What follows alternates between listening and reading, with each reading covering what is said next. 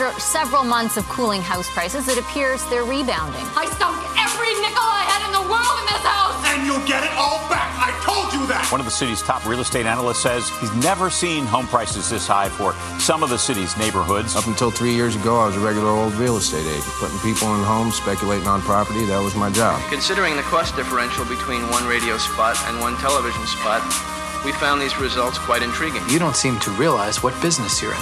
You're not in the burger business, you're in the real estate business. Put that coffee down.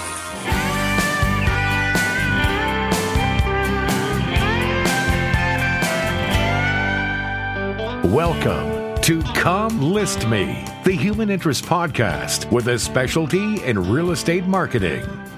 Here's your host, Dave Sturgeon. Well, hey, thank you for joining us for another episode of Come List Me. Sturge here, broadcasting from our Canadian studios overlooking the Atlantic Ocean on the shores of beautiful Bonavista Bay in Newfoundland. The Isle of Newfoundland, there lived a sailor boy. And I'm Tim Good. My friends call me full time, and I'm broadcasting from my camp studio in northern Saskatchewan on the edge of Canada's boreal forest. So, what's going on in Saskatchewan? And, and I wanted to ask you that. is, is it Saskatchewan or Saskatchewan? See, here's the here's the sneaky little thing that locals in Saskatchewan do is they don't say Saskatchewan.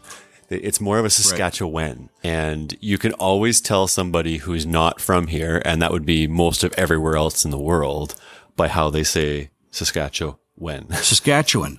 Yeah. Saskatchewan. Saskatchewan. Yeah. It's like, how do you say the province where I live in the summer? Um, Newfoundland. Newfoundland, yeah. Yeah. You know, you re- you look at the word, and most people say Newfoundland, right? Or And, and, I, and I, I don't know if you would remember, but many years ago when I first started working for you, I uh, very uh, incorrectly was very sort of Newfoundland. and I took uh, you to task for that.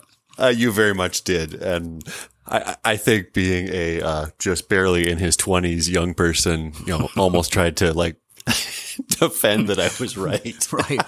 Well, and, and the, the origins of the word, if you look at the history of John Cabot arriving in Bonavista Bay in 1497, he had been commissioned by England from Italy as a Genovesian to set off in search of newfound lands. Ah, yes. So it would make sense to think it's Newfoundland. The locals here will take you to task if you don't say Newfoundland, and they'll say, "It's like, think about Disneyland or Understand or Yeah. it's Newfoundland." Yeah, no, I mean, it totally makes sense. It just was one of those things that, you know, as often, maybe if you've only read something, you get, you know, the way to say it wrong in your head.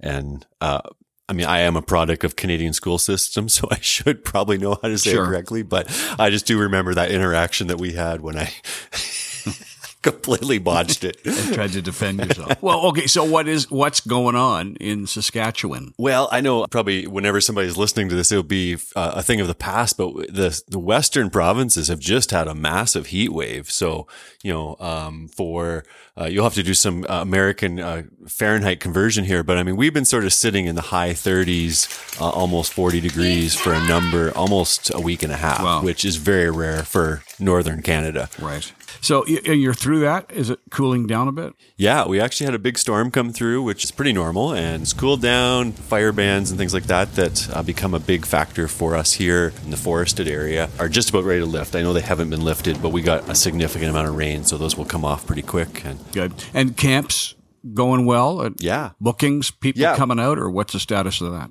Yeah, so um, and because of COVID and stuff, sort of we're a little slow getting up to speed. Um, but yeah, uh, as of uh, this coming weekend, we will be up to full speed, um, doing a bit more of sort of family type stuff, um, where we open it up for families to come because of COVID restrictions. But then uh, we're going to be doing kids camps like normal uh, in August. So see this rebound from what we've sort of lived through in the last year and a half.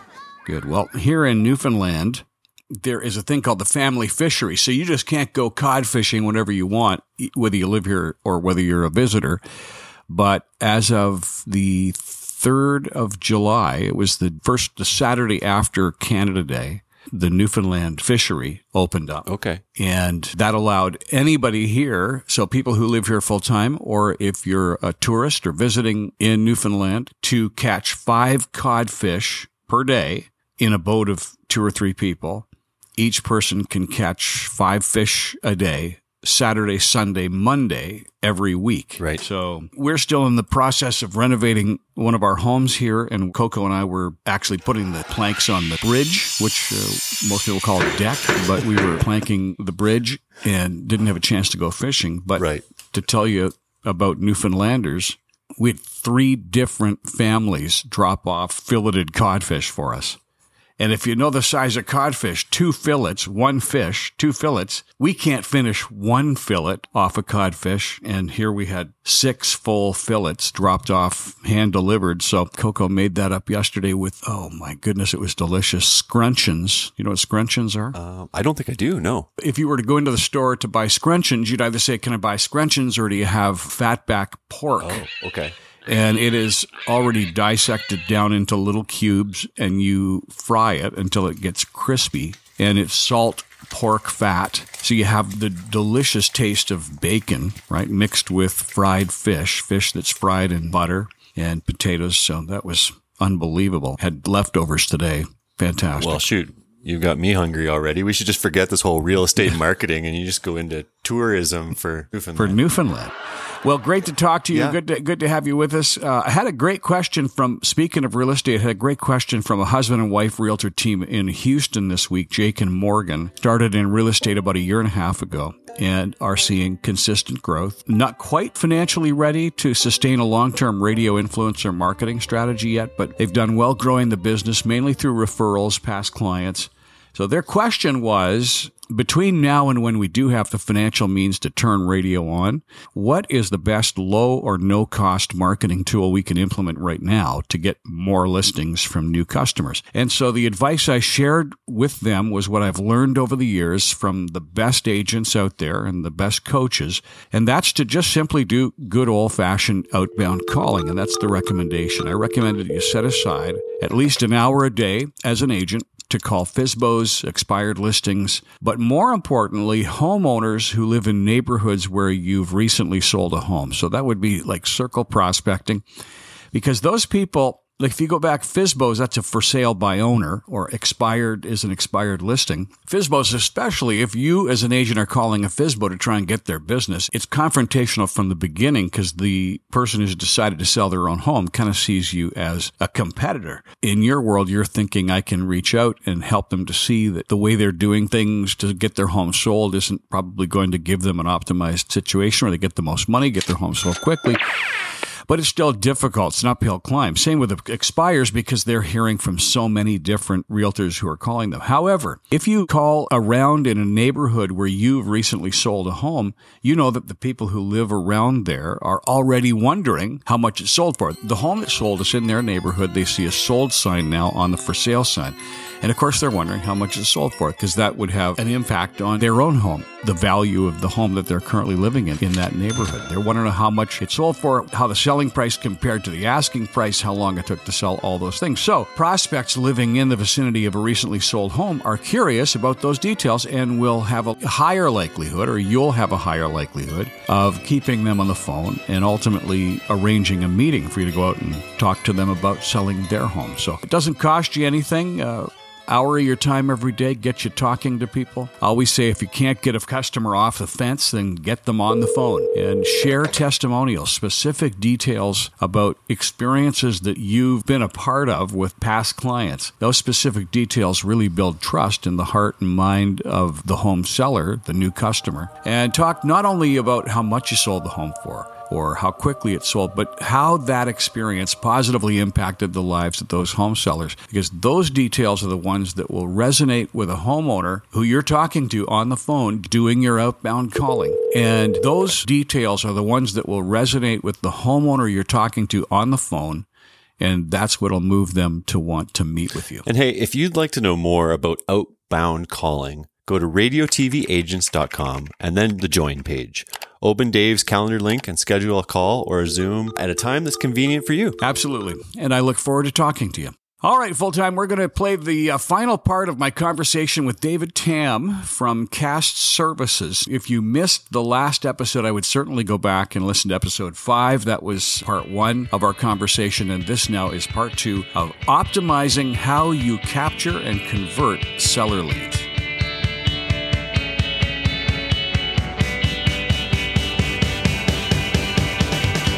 One of the best differentiators, too, for the people who listen to this podcast, the agents who adopt radio, is to be able to identify yourself very quickly above the fold with either a station logo or a link to a spot or a mm-hmm. picture of you with the endorser, the referral on steroids, that radio personality who's driving people there.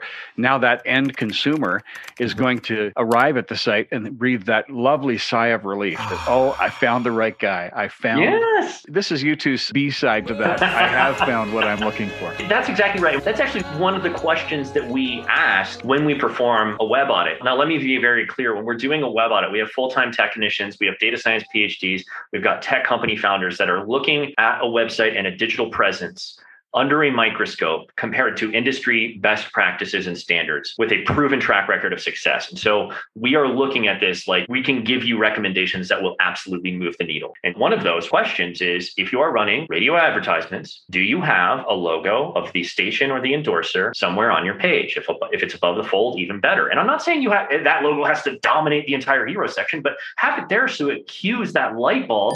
Oh, I remember hearing about them when I was purchasing whatever at whatever, or I was in the car, wherever you're going to hear that radio message because it's ubiquitous. You're absolutely right, Dave. When you're looking at your website, throw what you assume out the window because that's where a lot of mistakes are made in the digital space is someone told me this 5 years ago because it worked for them. Sorry, that doesn't cut it today. You need to look off of recent empirical evidence and research of what is working and what is not and why. And if somebody is trying to convince you, "Oh, you just need a different CRM or you just need a different platform because it's going to be a different next shiny object with a buyer focused website that is the same as every other CRM on the planet, you should probably think for a moment and walk the other direction. And I'm not saying, listen, we all need CRMs. They are vital tools for the real estate process, for lead nurture, for a lot of different reasons. But having a storefront that meets your consumer where they are with all of the items required to convert traffic into leads is the way of the future. And the, the latest statistic from NAR is by next year, a third of the current real estate professionals will not be in real estate anymore. Why is that? There is a distillation and consolidation in this space right now, and it's happening to us right now. And the people that are adopting and are nimble enough to change with consumer behavior dynamics are the ones that are making a killing. And by the way, there are many, many, many large and small teams that are making a killing right now. Let's talk for a moment on feedback cultivation. That's a fancy way saying how to get more reviews. There is a science to this, there's a strategy to this. What it is not is after somebody has saved up their entire life to do business with you and make the largest purchase or largest transaction after selling their home with you, is asking them for a review like they bought a pair of tube socks on Amazon it's a slap in the face. It's degrading. So honor your client and ask them for feedback. But there's a little bit of a strategy to this. Marketing is the intersection of human psychology and business acumen and expertise. And so we have to use a little bit of human behavior when we start to tease out those points of maximum excitement. So what we're going to do here is talk about the listing transaction. There are five, maybe 10, probably more than that points of maximum potential excitement during that transaction. Home first gets listed. They can find it on Zillow. They get the first offer, even if it's not the offer. They get the offer. They're at the closing table. They're moved in. Uh, 30 day retrospective. Kids are in the new school. Everybody's happy. You're sipping on a glass of wine. At every point of maximum excitement, you have the ability to just ask for feedback. Dave, I know we just got your home listed. It may not be the offer that we get today, but let's cross our fingers and hope we do. Is there anything else we could have done better for you and your family? And just let them talk. I like know? the way you frame that. Can you review our services? But to ask somebody, is there anything we could have done better? That's going to get the conversation going. Yeah, it starts the conversation. Also, it does something else. When somebody gives their honest feedback, human psychology dictates they are more apt, more capable, and more willing to write down that feedback, put their name to that feedback, and share that feedback. And that's just marketing 101. You want to get people when they're amped up and they're excited because they're going to share that joyous activity of how much money they now have in their bank account because you helped them get there. So when they give that feedback, listen, internalize it, if it was good, that's when you want to capture the review. Great, that is so good to hear, Dave. You know, we're trying to get some reviews on Google. Is there any way that? And then pause before you send them somewhere, you need to do some research. Google yourself, Zillow yourself, Facebook yourself, Nextdoor yourself, Yelp yourself, and figure out where your reviews are and where they're not. And stop putting all of your eggs in the Zillow basket. Newsflash, they're not your friend. um, and so what we do there is you can then push them over to the headers and footers of your email, your business cards, your closing paperwork, all can have links to that premeditated destination where we want to push that review. And then if it so happens to be negative feedback, you know what? That transaction paperwork thing was a kind of a pain in the butt. And great, that makes you better as a real estate professional. It's always good. And then you can involve them in a private Facebook group of past clients and raving fans, insider information, new listings when they come on the market. You can come in here and ask questions, give away movie tickets every quarter, whatever that looks like. It becomes its own self licking ice cream cone. It generates you more reviews and it gets you more money. That's what we like. And it's called feedback cultivation. Yeah, I mean, that's exactly right. That'll be the title of the book Feedback Cultivation in the Real Estate Space by Dave Tam. Looking forward to it. Yeah, probably just another 10 years of copywriting. Did you also want to talk about return on investment? Yeah, I, let's that's a great point. Let's let's explain the ROI equation of a website. And we're going to nerd out a little bit here. So if you hate math, go take a potty break, but this is what's going to make you money. So better pay attention. When we're talking about the return on investment equation for a website, we look at organic traffic, not paid traffic. Because when you're looking at paid traffic, it skews all the numbers quality of lead from paid traffic often is far less than the quality of lead for organic traffic because of how they found you in the consumer journey that led to the acquisition of their personal information to lead to a transaction. So the numbers we need to look at are how many people are coming to your website. There are all kinds of tools off the shelf that can tell you this. You could Google it. Uh, we use SEMrush for website performance. We use GTmetrix and Google Developer Tools, as well as like five others. And so let's just say, for instance, you've got a thousand people that's a fairly attainable number in the real estate space to have a thousand people organically coming to your website on their own search behavior every 30 days. There are clients we work with that have 100 times that, more than 100 times that. So let's break those numbers down. If we have a website that loads in under 2.5 seconds, it's got a value proposition, call to action above the fold that differentiates the real estate professional, it's got a lead form, it's got a clickable phone number above the fold, it's just a sexy site it will convert typically between 0.5 and 2.5%, as high as 6 to 10%. I was auditing a site yesterday, it's converting at 6.24%. That's really, really good. So, Dave, I'm going to put you on the spot here. If I've got a thousand people coming in my door and I'm converting 1% of those into leads, how many leads do I have per month? A hundred. 10. So, okay, ask me again. that stumped you. so I've got a, I've got a thousand people coming to my site. I'm capturing 1% of those. So I've got 10 leads that are coming to me every single month, asking for help, giving me their lead information, begging that they call me back. Typically, we can convert those people. I call them door knockers because they are literally knocking on your door asking for help to list their home. We can typically convert those between 10% and 40% from lead to transaction on a rolling 30 day basis after nurture has been accomplished. What that tells us is if I've got 10 people coming to me every single month, I can turn between one and four of those into transactions every single month. You're in California, right, Dave? Yeah. Yeah. What's what's your average price point out there? Well, down in Palm Springs, it's close to 500,000 now. Up here in the high desert, it's closer to three. And if you head over to LA or San Diego, you're getting over a million. Okay. Well, too rich for my blood. I, I could probably afford a cardboard box out there. So what we'll do, let's just call it 500. Okay. That's probably pretty high for your average average listener, but that's okay. The numbers are flexible and in fact that they are scalable. And so we've got a half a million dollar price point. If we're doing 3% on one side, it's $15,000 after taxes and all expenses. Maybe we take home eight, maybe 9K. If that's the case, then my website, if I am converting it between 0.5 and 2.5%, and I'm converting those leads between 10 and 40%, my website should be making me about $15,000 every single month from a thousand visitors. That is the ROI equation. You take your organic traffic times your conversion rate of your website, which gives you your lead flow, times your conversion from lead to actual transaction, which you better know these numbers like you know your kids' names because it's what's going to pay for their college if they're not already there. That allows you to have an ROI figure of, okay, well, I can spend two grand or four grand or 10 grand or whatever the number is on your website and still be ROI positive to the tune of five to one, all the way up to we've seen 12 to one ROI on organic traffic better than any paid lead source in the market today. That was a mouthful. So, well, and it makes sense because attention spans are short. If you get someone's attention, you got to be able to close them. And a, a, website that forces them to go hunting all over to figure out how to reach you to have you come and list their home for sale yeah. you're going to have your success at converting those web visits into appointments is commensurate with how much the website gives the viewer, gives the searcher what they're looking for. Totally agree. So, one last piece on that. Neil Patel has a really nice research article on this about lead form fields and how they impact conversion rates. So, what I mean by that is if you go to your website and you're making me go to the very bottom of the site and I've got to fill out six different fields name, email, phone number, debit card number, favorite food, all that kind of stuff that's going to decrease your conversion rate by as much as 10% per additional field beyond three. So we do find a best practice name, email, phone number, potentially a message or a drop down if you really need that. But at the end of the day, if they're going to give you their personal information, it's your job to reach out call, text, email, get them on a drip campaign, do your job, right? Yeah, there are leads that are, in terms of buckets, there are leads that are truly for nurturing that aren't a high priority, right? Now, that's yeah. fine. And you have a system for that.